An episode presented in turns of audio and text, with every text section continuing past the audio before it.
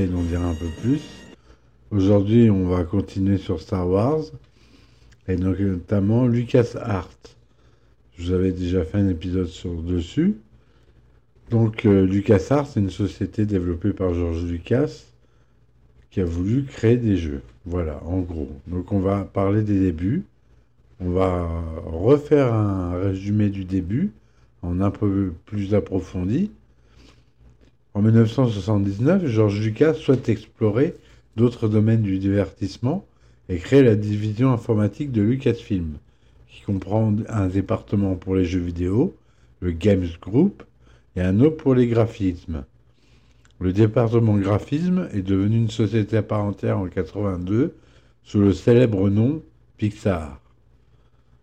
À l'origine, le Lucasfilm Games Group a coopéré avec Atari, qui a contribué à financer la création du groupe de jeux vidéo pour produire des jeux vidéo. Ainsi, bien que le groupe soit issu de Lucasfilm, la licence de développement de jeux vidéo pour Star Wars de Lucasfilm était détenue par Atari à l'époque, ce qui a obligé le groupe à commencer par des concepts originaux. Ron Gilbert, dont on a parlé la dernière fois, l'un des premiers employés du groupe, pense que si Lucasfilm Group, Games Group avait eu les droits de Star Wars dès le départ, il ne se serait jamais lancé dans une nouvelle propriété intellectuelle. Les premiers produits du Games Group ont été des jeux d'action uniques comme Balblazar ou Rescue on Fractalus. Rescue on Fractalus, c'est un jeu développé en 1984 qui euh, explorait euh, les effets spéciaux de ILM qui a été créé pour le film Star Trek 2, où on voit euh, des fractales, euh, un monde euh, entièrement généré par ordinateur, et voulaient refaire ça sur ordinateur, ce qu'ils ont réussi à faire sur des Atari 5200 et des ordinateurs Atari 8 bits. Et des versions bêta des jeux ont été divulguées par des babillards pirates exactement une semaine après qu'Atari et reçu des copies non protégées pour une étude de marché et ont été largement rediffusées plus d'un an avant la date du sortie prévue. Prévu pour le troisième trimestre 84 sous le label Atari Lucasfilm, les jeux ont été retardés lorsque Warner Communications a vendu les actifs de la démission de la grand public d'Atari. Jack Tramiel en juillet de la même année et ont finalement été repris par l'éditeur Epix et commercialisé sur plusieurs ordinateurs de salon à la 1085. Les deux jeux suivants Lucasfilm étaient Colonis Rift et The Eidolon. Les deux premiers jeux étaient uniquement développés par Lucasfilm et un éditeur distribuait les jeux. Atari publiait leurs jeux pour les systèmes Atari. Activision et Epic s'occupaient de l'édition de leur ordinateur. Maniac Manson a été le premier jeu à être publié est développé par Lucasfilm Games. Maniac Manson, pour ceux qui s'en rappellent, c'est un grand jeu. C'est le premier point and click, un des premiers point and click, avec euh, en concurrence la société Sierra, Sierra Games.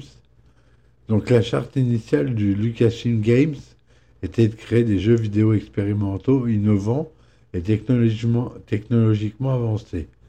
Habitat, un des premiers jeux de rôle en ligne et un jeu très en avance sur son temps, est l'un des premiers à supporter un frontal graphique et qui était l'un de ses titres. Il n'a été publié qu'en tant que test bêta en 86 par Quantum Link, un service en ligne pour le Commodore 64. Le Quantum Link, c'est un modem qui était vendu pour le Commodore 64. Quantum Link ne pouvait pas fournir la bande passante nécessaire à l'époque pour supporter le jeu, de sorte que l'habitat complet n'a jamais été publié en dehors du test bêta. Cependant, Lucasfilm Games a récupéré les coûts de développement en publiant une version réduite appelée Club Carib en 88. Lucasfilm a ensuite cédé la licence du logiciel à Fujitsu, qu'il a commercialisé au Japon sous le nom de Fujitsu Habitat en 1990.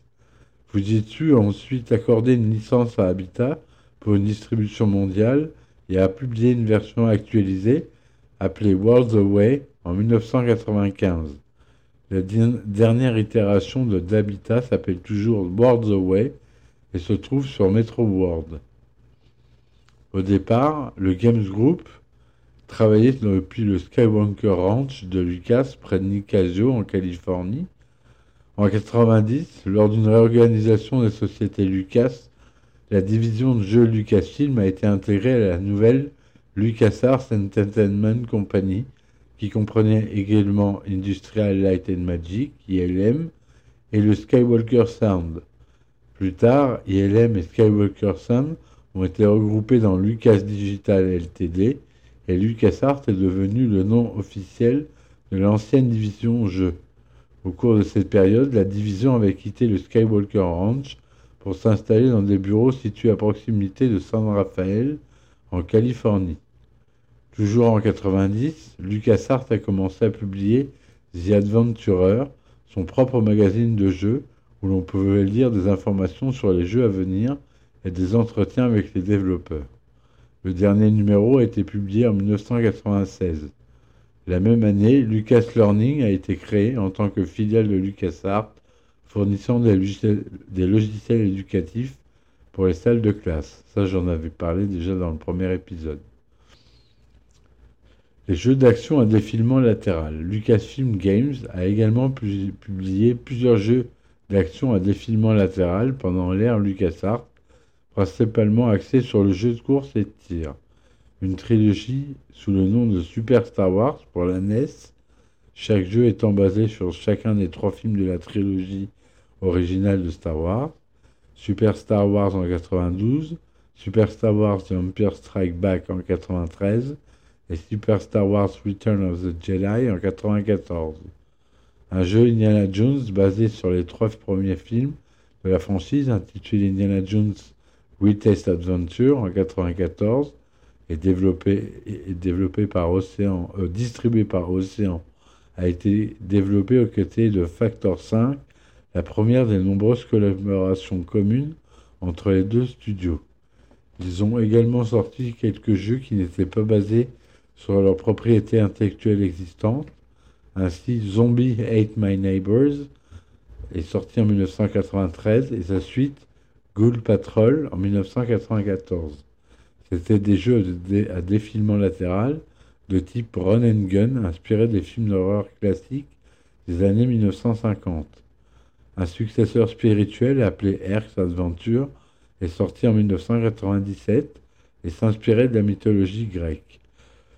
Metal Warrior en 1995, un jeu à défilement latéral inspiré de mecha animé, et Big Sky Trooper ont également été développés à l'aide du même moteur que Zombie Hate My Neighbors.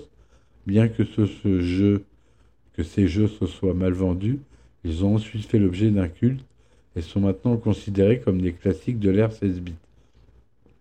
Je suis désolé, mais avec ma langue percée qui gonfle, c'est pas facile de parler euh, normalement. Alors si je zote, vous m'en voulez pas. Hein.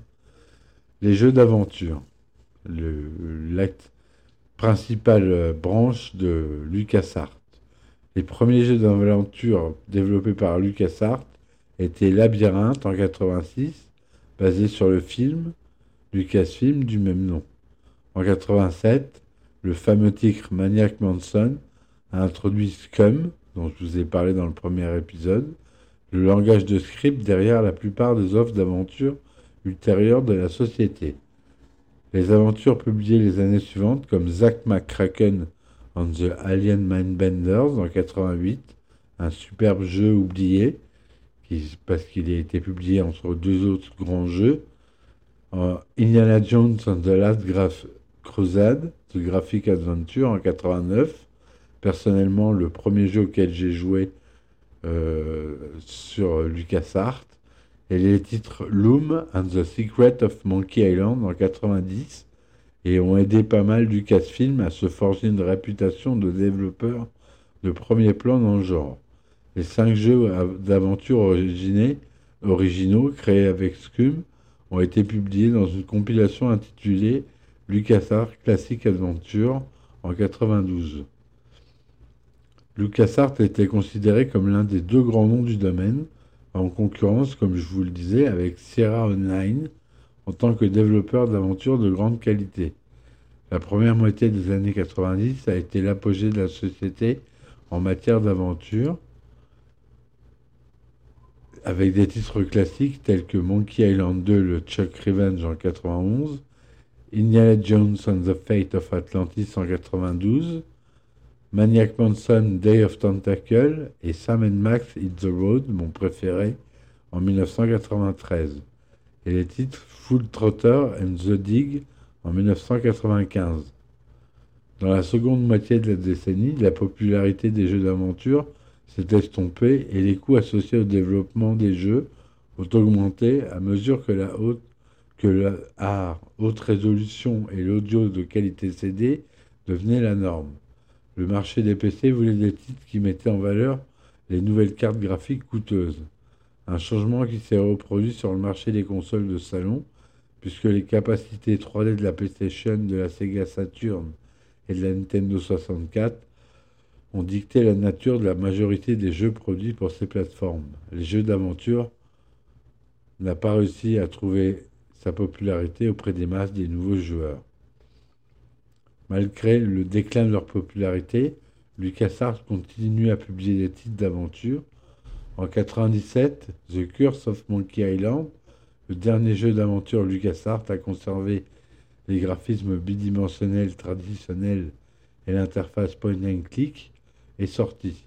Il est suivi par Grim Fandango en 1998, première tentative de LucasArts de convertir une aventure 2D en un environnement 3D les graphismes très stylisés, la bande sonore exceptionnelle, le superbe jeu vocal et l'écriture sophistiquée ont valu à Grim Fandango de nombreuses éloges, dont le prix du meilleur jeu de l'année décerné par GameSpot en 2000. Escape from Monkey Island en 2000 toujours, le quatrième volet de la série Monkey Island, utilise le même système de contrôle que Grim Fandango et a été généralement bien accueilli. C'est le dernier jeu d'aventure original que la société a publié. De suite, on est à des franchises existantes. Full Throttle, Hill on Wheels and Sam Max Freelance Police ont été annoncés comme étant en développement, mais ces projets ont été malheureusement annulés, respectivement en 2003 et en 2004, avant que les jeux ne soient terminés. Lorsque les droits de la franchise Sam Max sont expirés en 2005, le créateur de Sam Max, Steve Purcell, en a repris la propriété et il a accordé une licence à Telltale Game pour que Sam Max soit développé sous forme de jeu épisodique. Telltale Game est composé principalement d'anciens employés de LucasArts qui avaient travaillé sur la suite de Sam Max et qui ont été licenciés après l'annulation du projet. Telltale Game qui a fait aussi des jeux comme Retour vers le futur euh, et d'autres jeux basés sur des films. LucasArts a interrompu le développement de jeux d'aventure pendant les cinq années suivantes, se concentrant plutôt sur ces jeux Star Wars. Ils sont restés silencieux et n'ont pas réédité leurs anciens jeux sur des plateformes de distribution numérique, comme le faisaient d'autres studios à l'époque. Toutefois, en 2002, la société s'est engagée à ce qu'au moins 50% de ses sorties n'aient rien à voir avec Star Wars.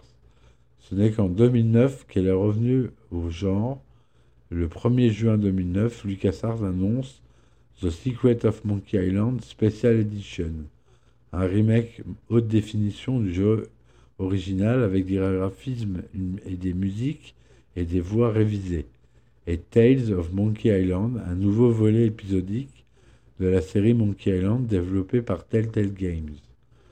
Puis le 6 juillet 2009, Telltale Games a annoncé la réédition de plusieurs de ses jeux classiques dont Indiana Jones and the Fate of Atlantis et Loom sur Steam.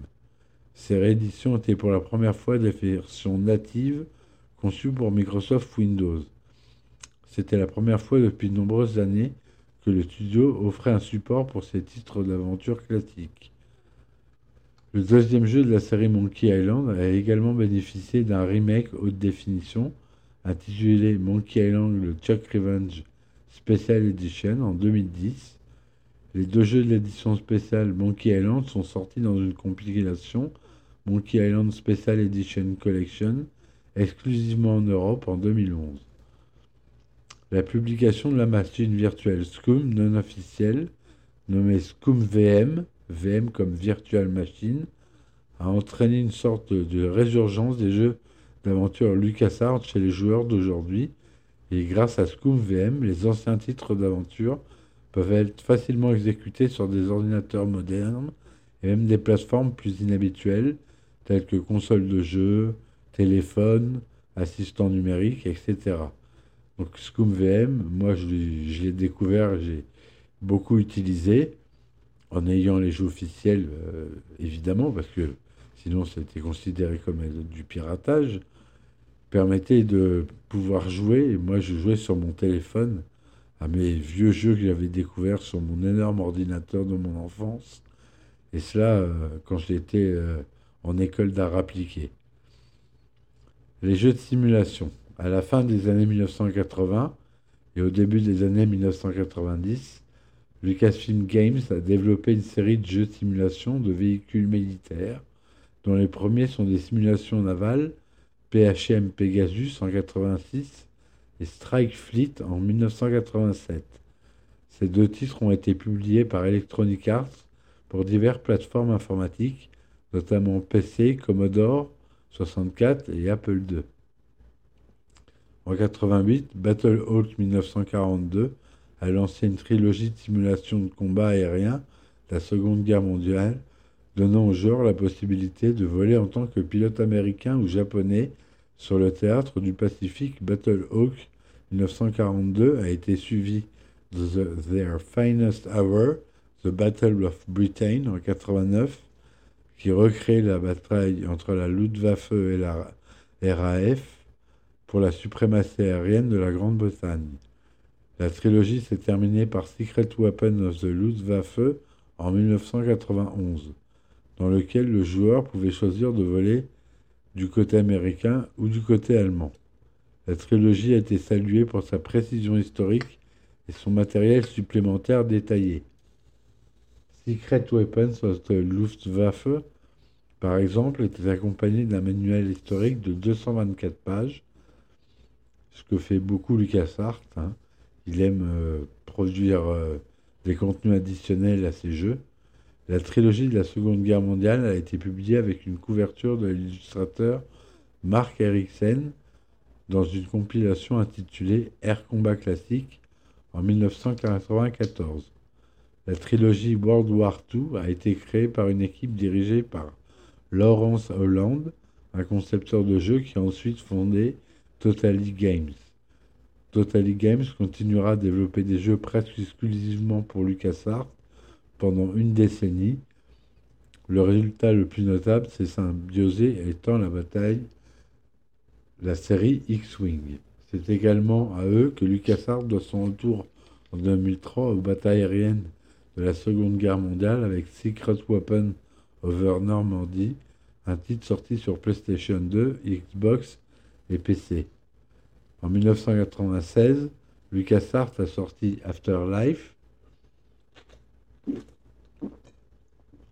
Excusez-moi, je bois un petit coup. Un simulateur dans lequel des joueurs construisent leur propre paradis et enfer. Avec plusieurs blagues et jeux de mots, comme une prison d'enfer appelée San Quentin Tarantino. Les premiers jeux Star Wars. Bien que LucasArts ait déjà créé des jeux basés sur d'autres propriétés Lucasfilm, Labyrinthe et Indiana Jones, ils n'ont pas utilisé la licence Star Wars avant le début des années 90, celle-ci étant détenue par Brown Bird Software jusqu'en 1992. 12, date à laquelle elle est revenue à Lucasfilm. Le premier développement interne a été le simulateur de combat X-Wing, auquel j'ai énormément joué aussi, développé par l'équipe indépendante de Larry Holland, qui a ensuite donné naissance à une série à succès. Une autre grande série à succès fut le jeu Star Wars Rebel Assault, uniquement sur CD-ROM, est devenu l'un des plus grands succès de la société a été considéré comme une application fatale pour les lecteurs de CD-ROM au début des années 1990. Donc euh, Rebel Assault était basé sur des, des décors précalculés sur lesquels euh, dévalaient euh, les vaisseaux X-Wing, Y-Wing et A-Wing de Star Wars. Et on avait donc, grâce à ces graphismes précalculés, une beauté inégalée à dès. Les jeux de tir à la première personne. Après le succès sans précédent de Doom d'ID Software, le marché des jeux sur PC s'est orienté vers la production de jeux de tir à la première personne en trois dimensions. LucasArts a contribué à ces tendances avec la sortie en 1995 de Star Wars Dark Forces, auquel j'ai passé des heures dans ce jeu d'ailleurs. Un jeu de tir à la première personne qui transportait avec succès la formule de Doom dans le cadre de Star Wars. Le guide de stratégique d'Air Force affirme que le développement était déjà bien avancé avant la sortie de Doom et que le jeu a été repoussé après la sortie de Doom pour pouvoir être peaufiné. Le jeu a été bien accueilli et a donné naissance à une nouvelle franchise, tous les jeux Jedi Knight. Celle-ci a commencé avec la suite de Dark Force, Jedi Knight Dark Force 2, Dark Forces 2, sorti en 1997. Ce jeu reflète l'évolution du jeu sur PC comme l'un des premiers jeux à bénéficier d'un avantage appréciable lorsqu'il est utilisé en conjonction avec une carte 3D dédiée comme la carte Voodoo 3D FX, par exemple. Un Saint Graal qu'on voulait tous à l'époque, les jeunes de mon âge. Le jeu a reçu un pack d'extensions Mystery of 6 en 98 et Sith of Sith, pardon, pas 6, quelle horreur, pour les fans de Star Wars, désolé, et une suite complète en 2002 avec Star Wars Jedi Knight 2 Jedi Outcast. En 2003, Jedi Knight Jedi Academy de 2003 peut être considéré comme un spin-off de la série, mais il a été moins bien accueilli par les critiques qui se sont plaints du fait que la franchise était en train de devenir routinière. Outre les jeux de tir sur le thème de Star Wars, LucasArts a également créé le jeu sur le thème du western, Outlaws en 1997 et Armed and Dangerous en collaboration avec Planet Moon Studio en 2003. À partir de 2000, Steven Jeffreys devient le président de LucasArts. Il a été président de LucasArts jusqu'en 2003 et certains jeux Star Wars à succès sont sortis sous sa direction comme Star Wars Jedi Knight 2 Jedi Outcast, Star Wars Rogue Squadron 2, Knight of the Old Republic, Star Wars Jedi Academy et Star Wars Galaxies. Le développement d'autres jeux Star Wars à succès a commencé sous sa direction comme Star Wars Republic Commando et Star Wars Battlefront. En 2002, LucasArts a reconnu que la dépendance excessive à l'égard de Star Wars réduisait la qualité de sa production et a annoncé que les futures sorties seraient au moins 50% sans rapport avec LucasArts, comme on l'a dit avant. Cependant, de nombreux titres originaux n'ont pas eu de succès ou ont même été annulés avant leur sortie. Et depuis, LucasArts a de nouveau principalement des titres Star Wars en production. Toujours en 2002, LucasArts a publié un CD de compilation rempli de musique de ses anciens jeux. L'album s'intitule The Best of LucasArts Original Soundtracks et comprend la musique de la série Monkey Island, Grim Fandango, Outlaws ou The Dig. L'année 2003 a vu la collaboration fructueuse de LucasArts et de BioWare sur le jeu de rôle Night of the Old Republic qui a fait l'objet de nombreuses critiques associant des graphismes 3D modernes à une narration de grande qualité et un système de jeu de rôle sophistiqué, ce qui a donné un nouvel élan à la franchise Star Wars. Sa suite en 2004, Night of the Old Republic 2, The Sith Lord, s'inscrit dans la même veine, mais Lucas Art a été critiqué pour avoir forcé le développeur Obsidian Entertainment à sortir la suite inachevée, ce qui a entraîné une quantité importante de contenu coupé, une fin décevante et de nombreux bugs. L'année 2003 a été également marquée par la sortie de Gladius, un RPG tactique sur les gladiateurs qui a reçu un accueil positif mais qui s'est mal vendu et a même été classé par les meilleurs jeux Xbox auxquels les gens n'ont jamais joué par Official Xbox Magazine. En 2003, LucasArts et sa franchise Star Wars se sont lancés également dans une nouvelle direction, le monde des MMORPG, avec la création de Star Wars Galaxies. Après un lancement réussi, la première extension, Jump to Lightspeed, est sortie en 2004. Cette nouvelle extension comportait de l'ajout de combats spatiaux en temps réel. Cette évolution s'est poursuivie dans Rage of the Wookiees, une extension supplémentaire qui a ajouté une planète supplémentaire que les utilisateurs peuvent explorer.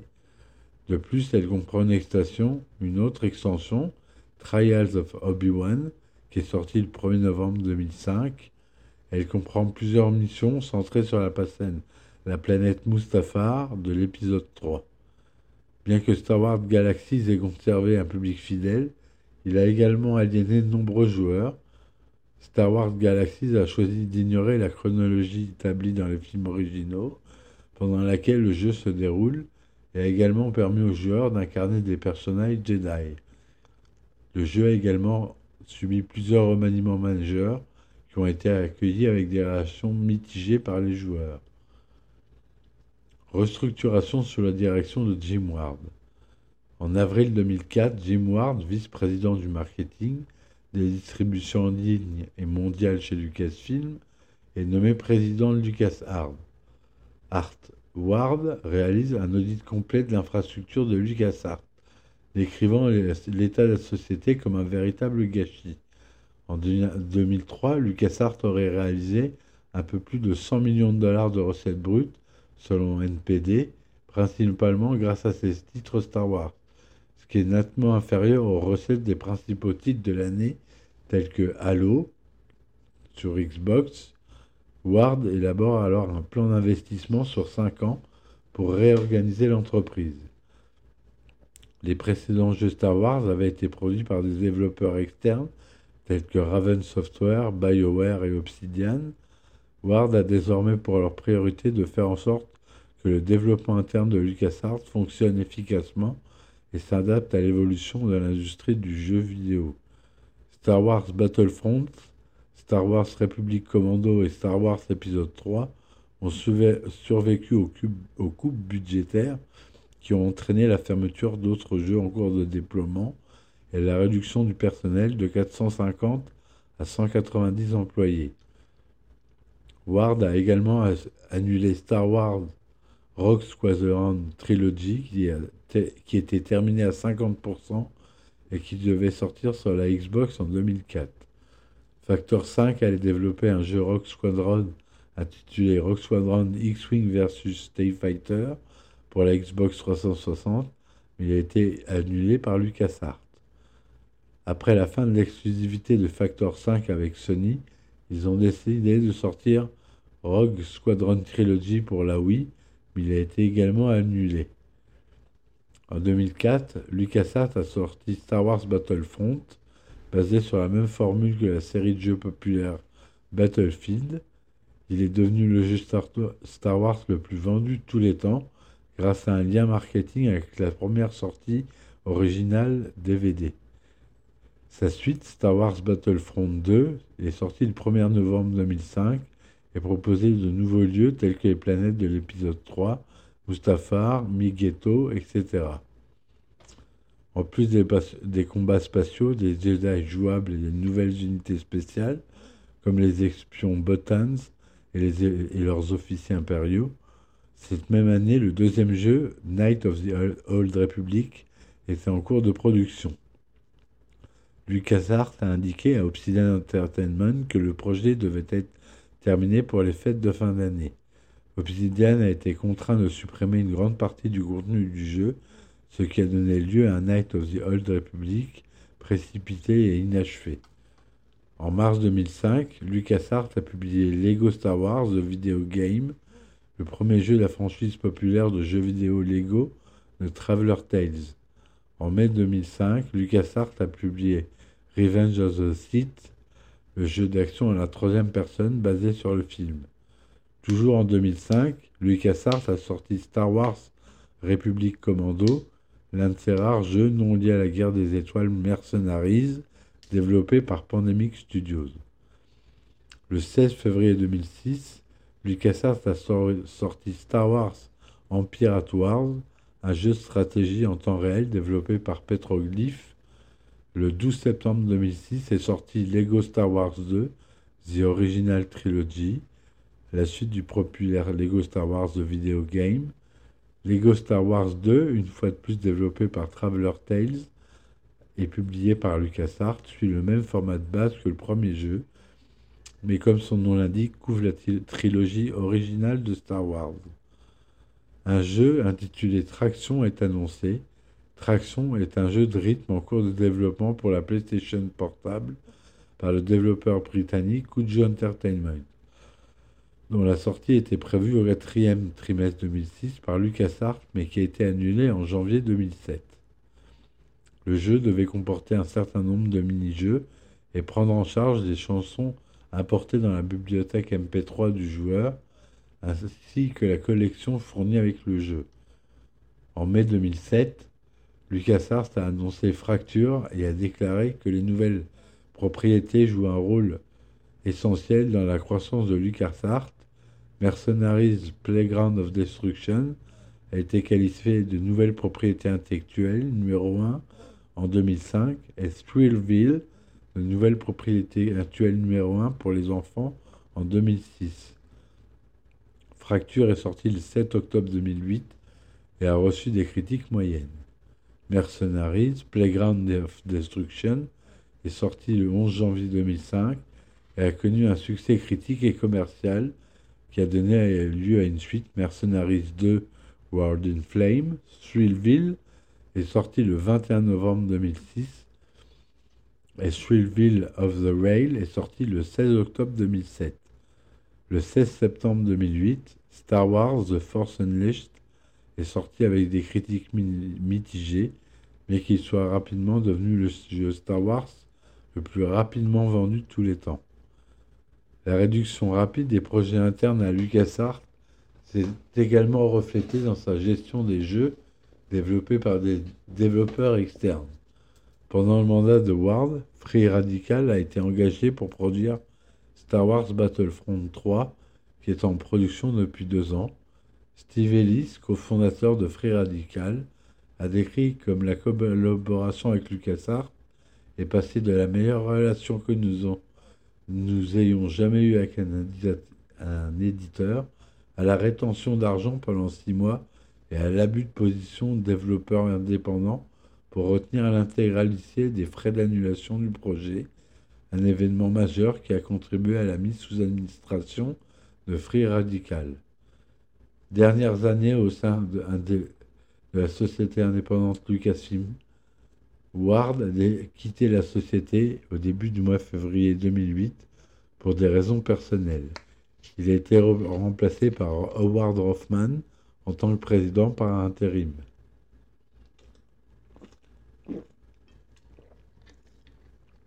Pardon, je bois un coup. Darrell Rodriguez, qui venait d'Electronic Arts, a pris la place de Hoffman en 2008, environ un mois avant la sortie de Star Wars The Force Unleashed 2. LucasArts a réduit le studio de développement interne. Le jeu suspensionné a reçu une note médiocre de la part de certains médias comme IGN, GameSpot et Game Trailers. Après la sortie, un ajustement mineur du personnel a entraîné encore plus de licenciements. Le successeur de Star Wars Knight of the Old Republic, The Sith Lord, sous la forme de MMORPG Star Wars, The Old Republic, a été annoncé le 21 octobre 2008, lors d'un événement événement presse sur invitation seulement, développé par BioWare. Il est sorti en décembre 2011. Ils ont également publié Star Wars The Clone Wars, République Heroes en 2009 pour les systèmes actuels. Le jeu est un lien avec la série télévisée The Clone Wars et est sorti le 6 octobre 2009, recevant des critiques généralement négatives. Lors de la couverture de la convention E3, électronique, électronique, électronique, 2006 par la chaîne de télévision G4, un cadre de LucasArts a été interrogé sur le retour de franchises populaires telles que Monkey Island. Le cadre a répondu que la société se concentrait actuellement sur de nouvelles franchises et que LucasArts pourrait revenir aux franchises classiques en 2015, bien qu'il n'ait pas été possible de savoir si cette date était une projection réelle ou une hyperbole. Cela s'est avéré être une, hyperbole, puisque LucasArts et Telltale Game, ont annoncé deux nouveaux jeux d'aventure dans un communauté de presse commun en 2009. Les jeux annoncés étaient Tales of Monkey Island, qui devait être développé par Telltale, et un remake amélioré développé par LucasArts du titre de 1990, The Secret of Monkey Island, dans le but de faire redécouvrir le jeu à un nouveau public. Selon LucasArts, cette annonce n'était que le début d'une nouvelle mission de LucasArts visant à revitaliser son vaste portefeuille de franchises de jeux bien aimés. Suite à ce succès, LucasArts a sorti la suite Monkey Island Special Edition au cours de l'été 2010, comme on l'a dit précédemment. L'entreprise a, a commencé à connaître un turnover dans les, licenciements en 2010. Rodriguez est parti en mai après seulement deux ans de travail. Un conseil d'administration de Lucasfilm et un vétéran de l'industrie du jeu, Jerry Bowerman, ont assuré la transition. Rodriguez a finalement été remplacé en juin par Paul Megan, anciennement d'Epic Games, développeur de Gears of Wars le très célèbre jeu sur Xbox. En juillet 2010, Adam Blackman, qui était le directeur de la création sur le jeu original Star Wars, The Force Unleashed, le titre produit en interne le plus réussi de LucasArts ces dernières années, et sur sa suite a quitté la société de manière inattendue. Cependant, la société a fait un coup d'éclat en août 2010 lorsque Clint Hawking, un directeur de jeu très en vue d'Ubisoft, a annoncé qu'il allait rejoindre LucasArts. Son mandat chez LucasArts a cependant été de courte durée, puisque Hawking a quitté LucasArts en juin 2012, avant la sortie du jeu sur lequel il travaillait, et en septembre 2010, un tiers des employés de LucasArts ont été licenciés. En mars 2011, LucasArts a publié une suite à la populaire série Lego Star Wars, Lego Star Wars 3 The Clone Wars, basé sur la série animée Clone Wars, à nouveau développé par Traveler Tales. Et Sony Online Entertainment a annoncé en juin 2011 la fermeture de Star Wars Galaxies à la fin de l'année 2011. Ces services ont été arrêtés le 15 décembre 2011. Un autre titre annulé de LucasArts était un jeu Dark Maul qui devait être développé par la même société qui a fait la version Wii de The Force Unleashed. Le 26 avril 2011, LucasArts a annoncé qu'il avait acquis une licence d'Epic Games pour développer un certain nombre de futurs titres utilisant le moteur d'Unreal Engine 3 pour un certain nombre de plateformes. Star, Star Wars 1313, un action-aventure proposé sur Boba Fett, naviguant sur le monde souterrain de Coruscant, a été confirmé pour utiliser le moteur Unreal Engine 3. Cependant, le jeu était annulé en raison de la fermeture de la branche de développement de LucasArts. En avril 2012, LucasArts a publié Kinect Star Wars, un jeu développé par Terminal Reality pour la Xbox 360. Il a été mal évalué par les critiques, recevant un score agrégé de 53 32% sur GameRanking et 55 sur 100 sur Metacritic. En août 2012, Migan a remplacé Rodriguez en tant que président en 2010 et a également quitté son poste à LucasArts après seulement deux ans de travail. Kevin Parker et Joe Corsi ont été nommés pour co-diriger le studio jusqu'à ce que le studio choisisse un président permanent, le premier en tant que responsable par intérim des opérations commerciales et le second en tant que responsable par intérim de la production du studio. Le dernier jeu, publié par LucasArts en tant que filiale de Lucasfilm indépendant était Angry Birds Star Wars, un jeu qui donnait aux personnages d'Angry Birds des, costumes et des capacités basés sur la trilogie originale de Star Wars. Il est sorti le 8 novembre 2012, avant que l'acquisition de Lucasfilm par Disney ne soit finalisée. Le jeu a été développé et publié par Rovio Entertainment et sa licence a été accordée par LucasArts. Et comme vous le savez, The Walt Disney Company a acquis Lucasfilm et ses filiales, y compris LucasArts, le 21 décembre 2012, après l'approbation des autorités réglementaires, dans le cadre d'une transaction, comme je vous l'avais dit, de 4,5 millions de dollars à l'époque. Il n'était pas prévu de réduire les effectifs de division de Lucasfilm, et un représentant de LucasArts a déclaré que pour le moment, tous les projets se déroulent comme d'habitude. Dans les mois qui ont suivi, LucasArts aurait travaillé sur trois jeux sans titre, un RPG en monde ouvert, un FPS et un jeu de combat aérien. Il s'agit notamment de recentrer le travail sur les jeux Star Wars déjà en développement, tels que Star Wars 1313 et First Assault, pour se concentrer davantage sur Star Wars épisode 7, The Force Awakens. Lucasfilm a annoncé le 3 avril 2013 qu'il mettait fin à son activité de développement de jeux vidéo, licenciant la plupart du personnel de LucasArts. Tout autre développement de jeux serait pris en charge par Disney Interactive ou concédé sous licence à des développeurs tiers.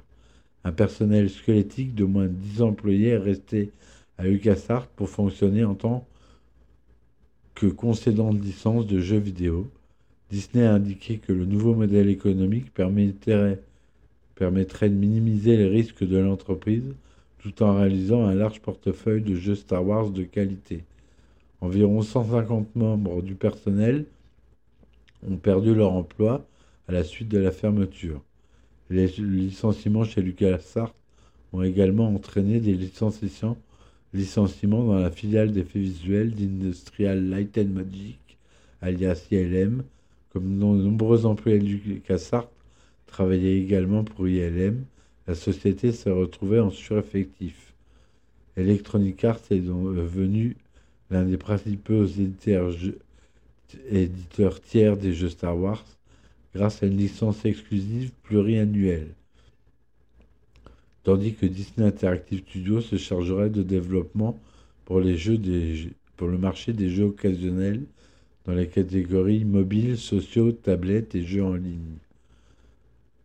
Lucasfilm a annoncé le 11 janvier 2021 qu'elle rétablissait la marque Lucasfilm Games pour tous les futurs titres de Lucasfilm, mais qu'elle resterait uniquement un concédant de licence pour des propriétés Lucasfilm.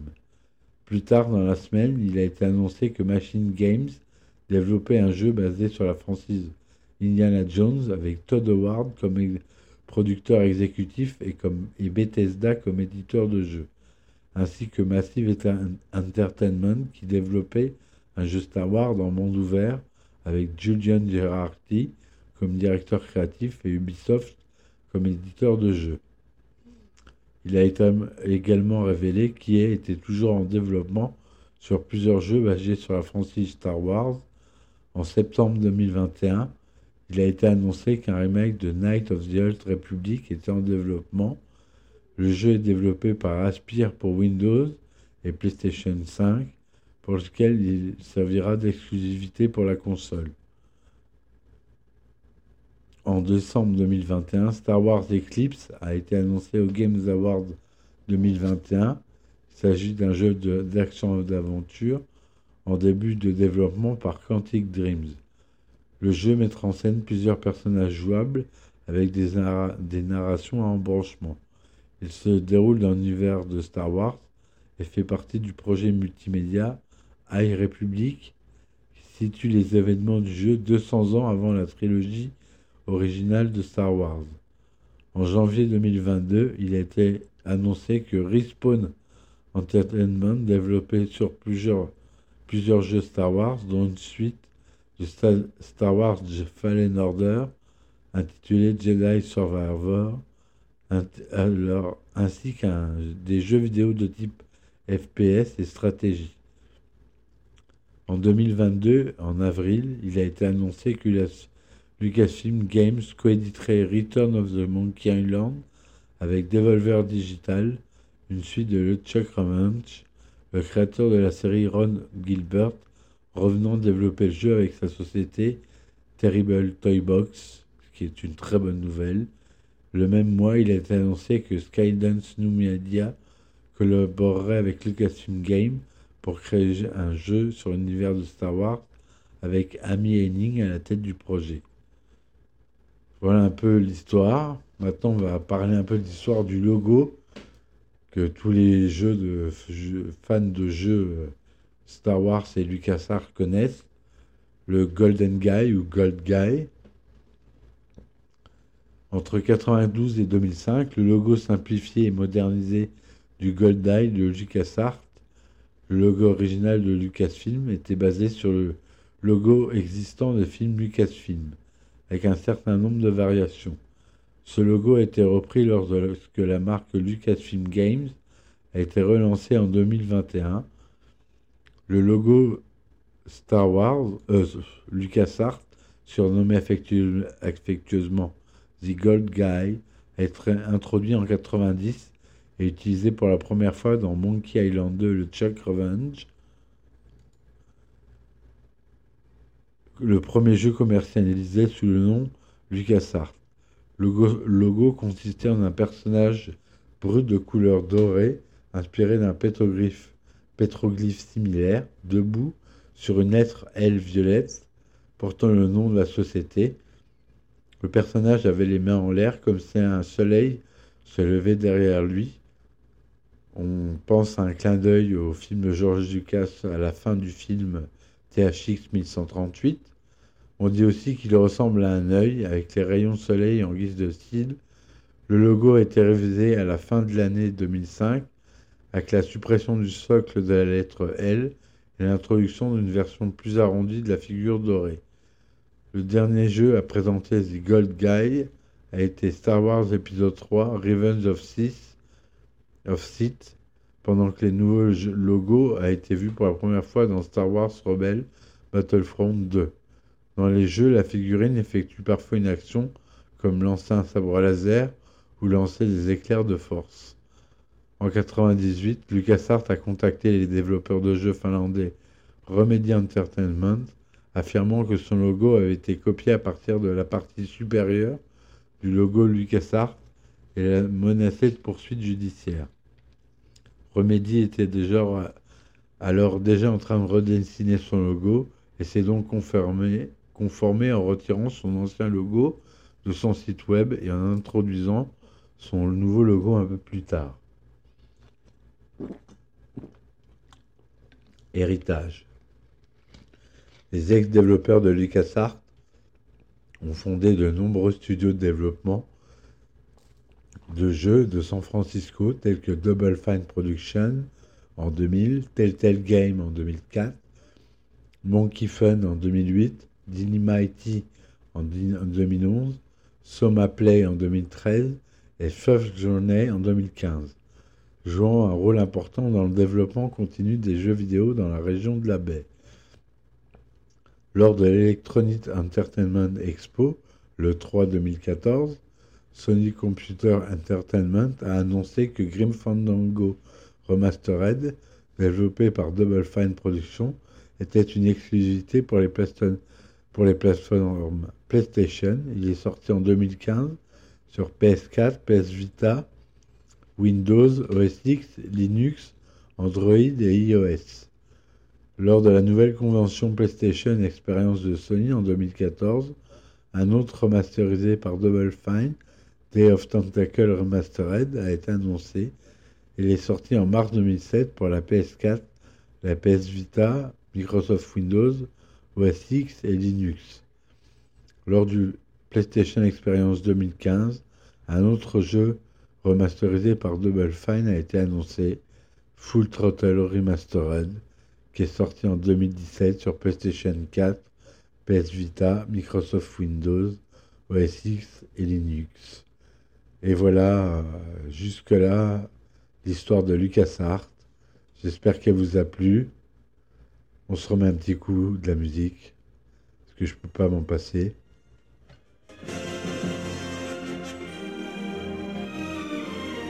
J'espère que vous écouterez les prochains épisodes. Je vous dis à bientôt. Merci de m'avoir écouté. Et ciao ciao